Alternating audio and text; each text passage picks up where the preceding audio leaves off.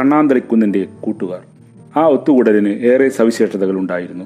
ഒന്നാന്തര സദ്യക്ക് ആൾ കൂടുന്ന പോലെ അവിടെ സദസ്സുണ്ടായില്ല. ആൾ സമൃദ്ധിയല്ല അടുത്തുകൂടിയവരുടെ ഉദ്ദേശ്യമായിരുന്നു ചടങ്ങിനെ സമ്പന്നമാക്കിയിരുന്നത്. ഗ്രാമത്തിലെ പ്രൈമറി സ്കൂളിലെ ഒരു ക്ലാസ് മുറി. നിറച്ചവരും യുവത്വത്തിൽ അതിപക്വതക്കാരും പിന്നെ കൊച്ചുകുട്ടികളും. സംവരണം പാലിക്കാനാകുന്ന അത്രയില്ലെങ്കിലും ചില വനിതകളും. അവർക്ക് മുമ്പിൽ നിന്നുകൊണ്ട് കാര്യങ്ങൾ പറയാൻ ജലജകുമാരി ആരംഭിച്ചു.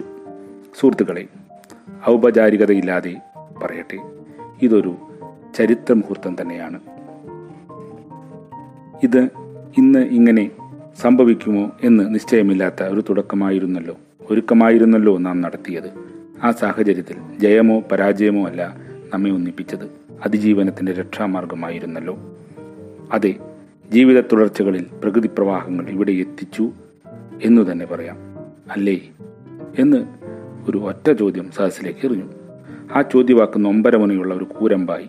അകലെ നിൽക്കുന്ന പച്ചപ്പിന്റെ കേദാരഭൂമിയായ കുന്നിൽ തറച്ചു നിന്നു.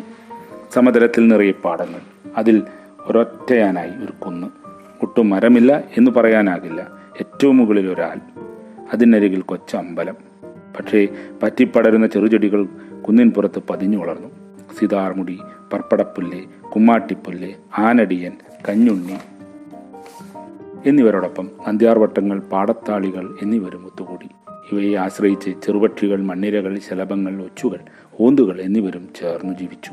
ഇതൊന്നും ആയിരുന്നില്ല ആ കുന്നിന്റെ വൈശിഷ്ട്യം. അതിൽ മഴക്കാലത്ത് പൂത്തു നിൽക്കുന്ന നീലാഭയുടെ പ്രതിനിധികളുണ്ടെന്നതാണ് കണ്ണാന്തളി. നിവർന്ന് കുലച്ച് കാറ്റേൽക്കുമ്പോൾ ആ ദളവിതളങ്ങൾ ഇളകുന്ന കാഴ്ച നയനഹാരി തന്നെ മനോഹരം തന്നെ. ആലും അടുത്തൊരമ്പലം ഉണ്ടായിരുന്നു ഈ കുന്നിൽ. ചാരി പല കുടുംബങ്ങളും പാർത്തു പോന്നു കുടിവെള്ളമിറ്റിച്ച് ആ കുന്ന് ജനതതികൾക്ക് ഗോവർദ്ധനമായി. ഓരോ ഇലയും കടിച്ച് കടിച്ച് മുന്നേറുന്ന അജഗണങ്ങൾക്ക് വിശപ്പാറ്റി. ആട്ടിൻപാൽ മധുരം നുണഞ്ഞ് ആട്ടിൻ കുഞ്ഞുങ്ങൾ ഉച്ചനേരത്ത് ചൂണ്ടു നനച്ചു. മാടുകളെ തീറ്റി പല കുടുംബങ്ങളും പാർത്തു വന്നു. അവിടെ ഏതോ ഒരു ദുർദിനം മുതൽ ദിഗന്ധം പൊട്ടുമാറ് പാറ ഇളകാൻ തുടങ്ങി. നാല് കോറികൾ കുന്നിനെ ഇളക്കി. അന്തിനേരം വരെ പാറക്കല്ലുകൾ കുഴിഞ്ഞു വീണു. കുടിവെള്ളം മുട്ടി കോളനികളും കുടുംബ കൂട്ടുകുടുംബങ്ങളും വരിയായി പൈപ്പിൻകടയിൽ ദഹാർത്തരായി. പേടിച്ച രണ്ട് ആട്ടിൻപറ്റങ്ങളെ കൂട്ടിൽ നിന്ന് ഇറക്കാതായി ഇളക്കാതായി പശുക്കളെ പുറത്തിറക്കാതായി. അങ്ങനെയാണ് ആ ഗ്രാമീണർ അപായത്തിന്റെ കടുത്ത ഗണിയിൽപ്പെട്ടത് ആ ഇടയ്ക്കായിരുന്നു ജലജകുമാരി കുട്ടികളുമായി കണ്ണാന്തളിക്കുന്ന് കാണാൻ സന്ധിക്കെത്തിയത് അന്നേരവും പാറ പൊട്ടിക്കുന്ന ആരവം മുഴങ്ങി. താഴ്വര താഴ്വാരത്തെ നാട്ടുകാർ അവരെ വിലക്കി. ഒറ്റയടിപ്പാതകളുടെ ചവിട്ടടികൾ നിലനിന്ന കുന്നിനെ ആ സ്ത്രീരത്നം ഏറ്റെടുത്തുവെന്ന് വേണം ചുരുക്കം. ആ വഴിമരുന്ന് കത്തിക്കയറി അഗ്നിജ്വാലയായി. അത് ചെന്നെത്തിയതോ സ്വാതന്ത്ര്യ സമരസേനാനി രാമേട്ടനിലും അദ്ദേഹത്തിന്റെ വാക്കുകളെ വായനശാല ഏറ്റുവാങ്ങി. പോരാട്ടമെന്നേ പറയാവൂ പിന്നീട് നടന്ന സംഭവങ്ങൾ. വെള്ളമെത്തിയാൽ മാളത്തിൽ നിന്നും പുറത്തു വരുന്ന തുരപ്പനരിയെപ്പോലെ അവറാച്ചൻ മുതലാളി പ്രത്യക്ഷപ്പെട്ടു. ഭീഷണികൾ കേസുകൾ ചതികൾ പലതും നടന്നു. പിറകോട്ടു പോകാതെ സഹന സമരങ്ങളിൽ മുതലാളി പതറിയില്ല.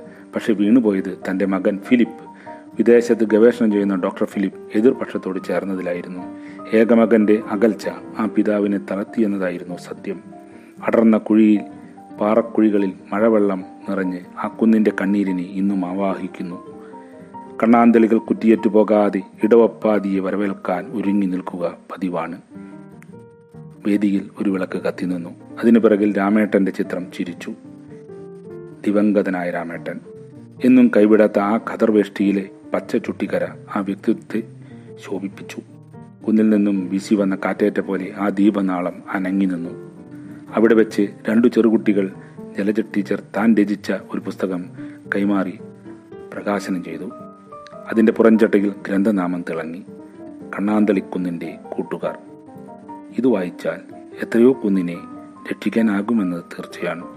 അതിലെ കണ്ണാന്തളിയെപ്പോലുള്ള ചെറുചെടികളെയും രക്ഷിക്കാനാകും. ജലജകുമാരി തീക്ഷ്ണമായ തന്റെ സമരാനുഭവങ്ങൾ വിവരിക്കാൻ ആരംഭിക്കുകയായിരുന്നു.